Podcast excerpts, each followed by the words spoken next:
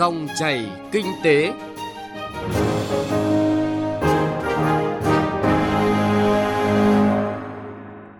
Biên tập viên Hà Nho và Bá Toàn xin chào quý vị và các bạn. Chương trình Dòng chảy kinh tế hôm nay chúng tôi chuyển tới quý vị và các bạn những thông tin đáng chú ý. Ứng dụng công nghệ tăng kết nối hạ tầng giảm chi phí logistics, giải quyết hàng tồn bài toán sống còn của nhiều doanh nghiệp. Tỉnh Thừa Thiên Huế tập trung đẩy mạnh giải ngân vốn đầu tư công.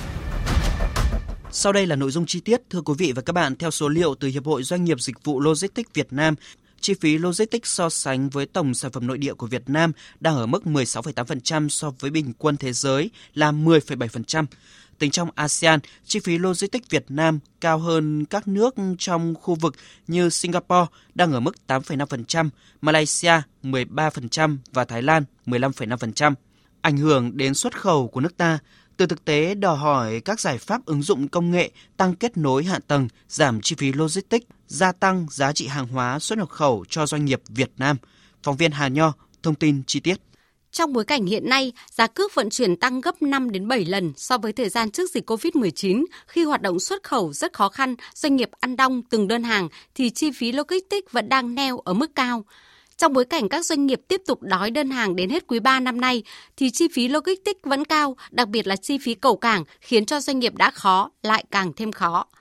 Ví dụ như trong lĩnh vực hàng hóa nông nghiệp xuất khẩu, Thứ trưởng Bộ Nông nghiệp và Phát triển Nông thôn Trần Thanh Nam cho biết, đến nay, xuất khẩu nông lâm thủy sản không ngừng tăng trưởng và đạt kim ngạch trên 53 tỷ đô la Mỹ năm ngoái. Tuy nhiên, sản xuất và kinh doanh nông sản của Việt Nam tồn tại nhiều hạn chế liên quan tới chi phí dịch vụ logistics.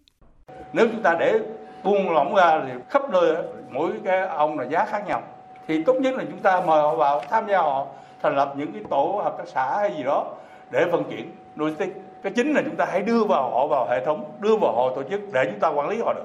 Trong khi đó, ông Đào Trọng Khoa, Phó Chủ tịch Thường trực Hiệp hội Doanh nghiệp Dịch vụ Logistics Việt Nam nêu thực tế khó khăn của chính các doanh nghiệp logistics. Dù đây là lĩnh vực được ví như xương sống cho thương mại quốc tế, nhưng doanh số của các doanh nghiệp dịch vụ logistics giảm bình quân 15% và vẫn chưa thấy dấu hiệu phục hồi. Thực tế với chi phí logistics ở mức cao như vậy đang làm giảm sức cạnh tranh của hàng hóa xuất khẩu nước ta.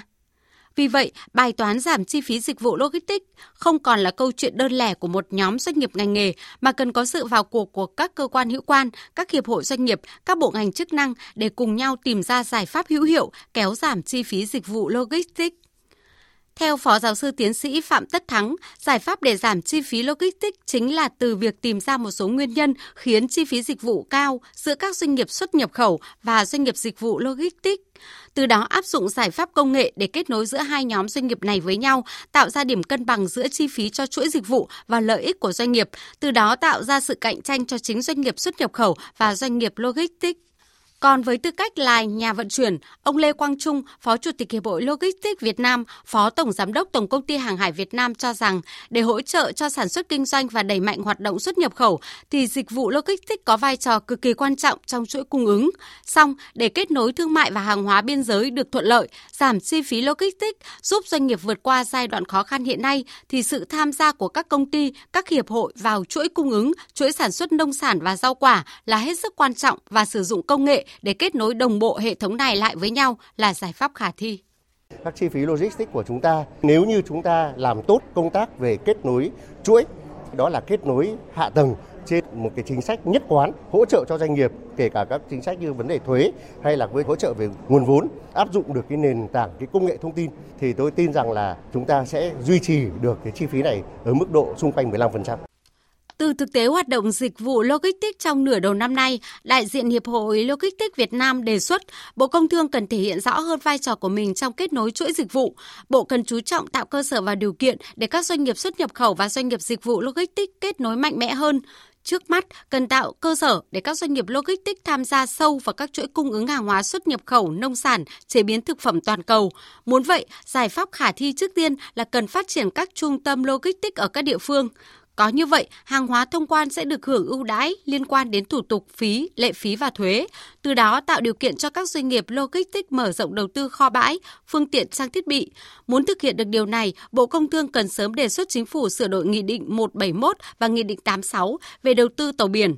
Vì hiện nay hơn 90% hàng hóa container xuất nhập khẩu sang châu Âu và Mỹ đều do hãng tàu nước ngoài chi phối, nên lợi nhuận và các chi phí do các hãng này quản lý và vận hành. Thực tế thì các doanh nghiệp nội gần như đứng ngoài cuộc. Để giảm chi phí logistics tại hệ thống cảng trong nước, Bộ Tài chính, Tổng cục Hải quan cần nhanh chóng ban hành quy chế về cảng mở. Trước mắt, áp dụng cho hệ thống cảng tại khu vực cái mép thị vải để tạo điều kiện thuận lợi cho hàng hóa xuất nhập khẩu, hàng quá cảnh lưu thông giữa các cảng mà không phát sinh chi phí, thủ tục xuất nhập khẩu nhiều lần, gây mất thời gian cho doanh nghiệp từ đó tạo thuận lợi cho hàng hóa trung chuyển trong nước phục vụ sản xuất, kéo giảm được chi phí logistics cho hàng hóa xuất nhập khẩu thông qua khu vực. Để làm tốt hơn vai trò vận chuyển, giảm chi phí logistics, Bộ trưởng Bộ Giao thông Vận tải Nguyễn Văn Thắng cam kết. Tiếp tục phát triển cái cơ sở hạ tầng, tăng cường kết nối ờ, giữa cảng biển với các cái tuyến cao tốc, cảng biển với đường thủy nội địa. Những cái kết nối này ấy, đem lại cái hiệu quả rất cao. À, ví dụ, khi mà các ờ, hàng container về cái mét thị vải hơn 70% container là được vận chuyển bằng đường thủy nội địa tiếp tục giả soát, nghiên cứu và đề xuất các cái chính sách liên quan đến giá, rồi phí vận tải, phải giảm cái sử dụng phí đường bộ, rồi phí hạ tầng cảng biển, rồi lệ phí ra vào cảng biển, vận hành khai thác các cái chuỗi cung ứng ờ, logistics, làm sao các cái doanh nghiệp khai thác logistics và các cái doanh nghiệp cảng biển giảm cái chi phí và nâng cao khả năng cạnh tranh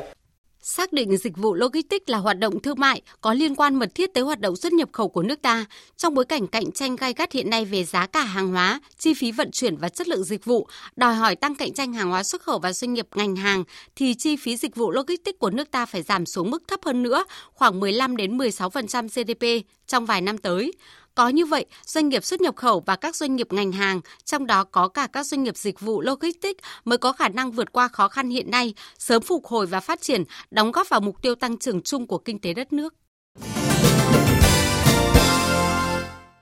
Thưa quý vị và các bạn, lượng hàng ùn ứ chưa tìm được đầu ra khiến nhiều doanh nghiệp phải cấp tốc tìm giải pháp giải quyết hàng trước cao điểm sản xuất cuối năm từ tháng 9 tới đây. Không có đơn hàng mới, hàng bán không chạy và tồn kho quá nhiều, nhiều doanh nghiệp đang áp dụng giải pháp công nghệ để đẩy hàng và thu hồi vốn. Nguyễn Quang, phóng viên thường trú tại thành phố Hồ Chí Minh có bài đề cập vấn đề này. Suốt 2 tháng qua, ông Huỳnh Công Tiến cùng ekip phòng kinh doanh của công ty trách nhiệm hữu hạn Toàn Tiến chuyên gia công các sản phẩm may mặc cho các thương hiệu lớn phải chạy đôn chạy đáo bán hàng trên internet và dùng các kênh truyền thông để tiếp cận khách mới. Theo ông Tiến, các doanh nghiệp xuất khẩu thiếu đơn hàng đồng nghĩa với những đơn vị như Toàn Tiến cũng không có hàng để gia công hàng trăm công nhân cùng máy móc thiết bị không thể nằm không, cùng với lượng hàng gia công xuất khẩu trị giá hơn 50.000 đô la Mỹ tồn kho bị kéo dài từ thời điểm dịch đến nay khiến công ty phải tìm mọi cách bán được hàng.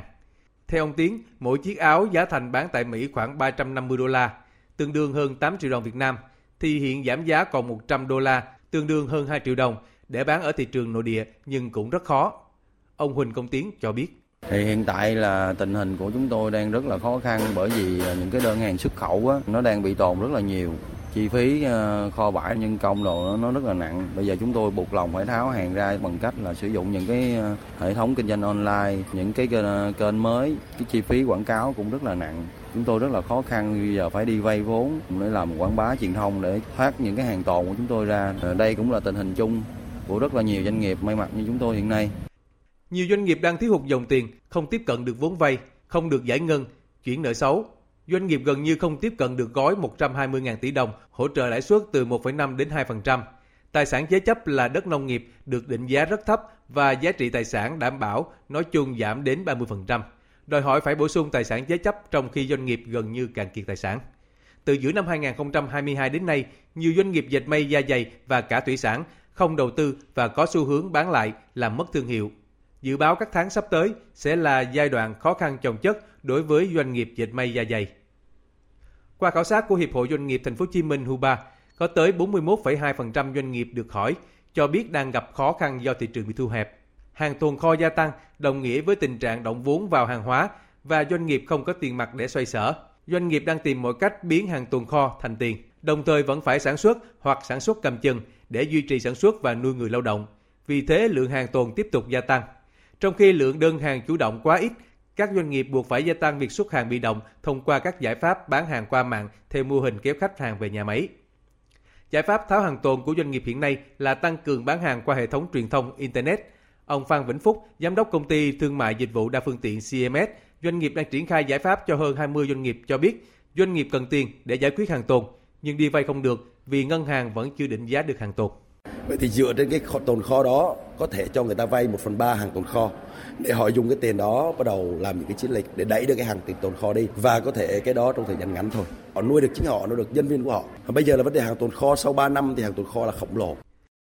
Trao đổi thêm về vấn đề này, tiến sĩ Hồ Minh Sơn, Viện trưởng Viện Phát triển Thị trường và Truyền thông Quốc tế cho rằng vì quá lo lắng nên nhiều doanh nghiệp đang vay đại, vay nóng, miễn sao là vay được tiền để cầm cự qua cơn khó khăn.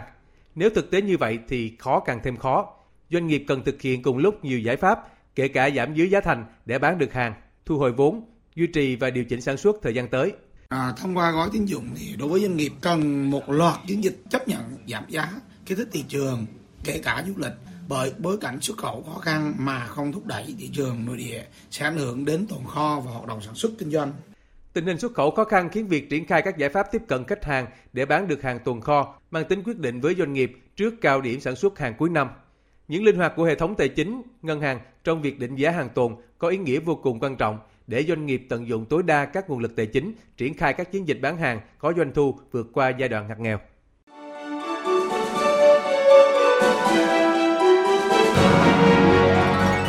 Dòng chảy kinh tế, dòng chảy cuộc sống.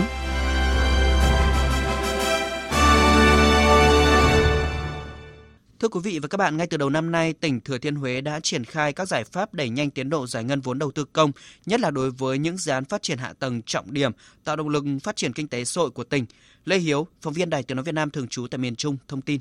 Dự án đường bộ ven biển qua tỉnh Thừa Thiên Huế và cầu qua cửa Thuận An có tổng mức đầu tư gần 3.500 tỷ đồng từ nguồn vốn ngân sách trung ương và địa phương. Quy mô đầu tư giai đoạn 1 hơn 7,7 km từ cầu Tam Giang xã Hải Dương, thành phố Huế đến cầu qua cửa biển Thuận An. Trong đó, cầu qua cửa Thuận An dài 2,3 km. Công trình này khi hoàn thành vào năm 2024 sẽ là điểm nhấn cho sự phát triển kinh tế ven biển đầm phá, góp phần thay đổi diện mạo đô thị, phục vụ phát triển kinh tế xã hội, du lịch của địa phương. Công tác giải phóng mặt bằng được giải quyết nhanh gọn, tạo điều kiện thuận lợi cho các nhà thầu thi công đúng tiến độ. Ông Ngô Văn Trường, đại diện nhà thầu Tân Nam thi công cầu qua cửa Thuận An cho biết. Để à, đảm bảo tiến độ dự án ấy, thì à, nhà thầu là tập trung toàn bộ nhân lực, vật lực, máy móc thiết bị và nguồn tài chính à, đảm bảo luôn luôn là thi công 24 trên 24 trên công trường. Tỉnh Thừa Thiên Huế đang thực hiện nhiều dự án giao thông trọng điểm kết nối thành phố Huế với nhiều địa phương. Ban quản lý đầu tư xây dựng công trình giao thông tỉnh Thừa Thiên Huế được giao quản lý 14 dự án với tổng mức đầu tư hơn 14.000 tỷ đồng. Ông Trần Đình Quyền, Phó Ban Quản lý Dự án Đầu tư xây dựng công trình giao thông tỉnh Thừa Thiên Huế cho biết, đến nay, việc giải ngân vốn đạt hơn 47% kế hoạch. Những cái khó khăn vướng mắc về công tác giải phóng bằng trong quá trình triển khai dự án thì chúng tôi đã phối hợp từ cái cơ sở ở các cái phường xã phối hợp với lãnh đạo của Trung tâm Phát triển Quỹ đất và báo cáo lên các sở ban ngành cũng như là lãnh đạo tỉnh tháo gỡ những cái khó khăn đó. Thì một số cái vấn đề khó khăn cũng đã là tháo gỡ kịp thời. Đến thời điểm này, các cái công trình trọng điểm thì chúng tôi cơ bản đáp ứng được cái tiến độ giải ngân cũng như là khối lượng công việc mà chúng tôi đã đăng ký từ đầu năm. Theo số liệu giải ngân tại cổng thông tin điện tử của Bộ Kế hoạch và Đầu tư, kết quả giải ngân 5 tháng đầu năm 2023 của tỉnh Thừa Thiên Huế cao hơn mức trung bình của cả nước là 22,2%, xếp thứ 16 trên 63 tỉnh thành và 20 trên 114 bộ cơ quan trung ương và địa phương. Để tiếp tục đẩy nhanh tiến độ các dự án ngoài ngân sách và giải ngân vốn đầu tư công, Ủy ban nhân tỉnh Thừa Thiên Huế đang tập trung chỉ đạo, đôn đốc kiểm tra, giám sát xử lý các vướng mắc, đẩy nhanh tiến độ thực hiện các dự án. Ông Nguyễn Quang Cường, Phó Giám đốc Sở Kế hoạch và Đầu tư tỉnh Thừa Thiên Huế cho hay tỉnh đang rất là quyết liệt tập trung vào tháo gỡ các cái khó khăn vướng mắc của đầu tư công, đưa ra các cái mốc yêu cầu giải ngân đối với các dự án chuyển tiếp và cái gói thầu chuyển tiếp ấy, yêu cầu là 30 tháng 6 là phải giải ngân tối thiểu là 60%.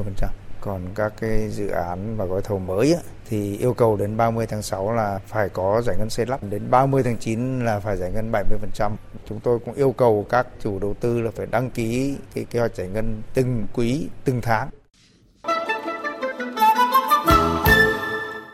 Quý vị và các bạn, nội dung thông tin về những giải pháp đẩy mạnh giải ngân vốn đầu tư công tại Thừa Thiên Huế, thúc đẩy phát triển kinh tế xã hội của tỉnh trong thời gian tới cũng đã kết thúc chương trình dòng chảy kinh tế hôm nay. Chương trình do biên tập viên Hà Nho và nhóm phóng viên kinh tế thực hiện. Cảm ơn quý vị và các bạn đã chú ý đón nghe.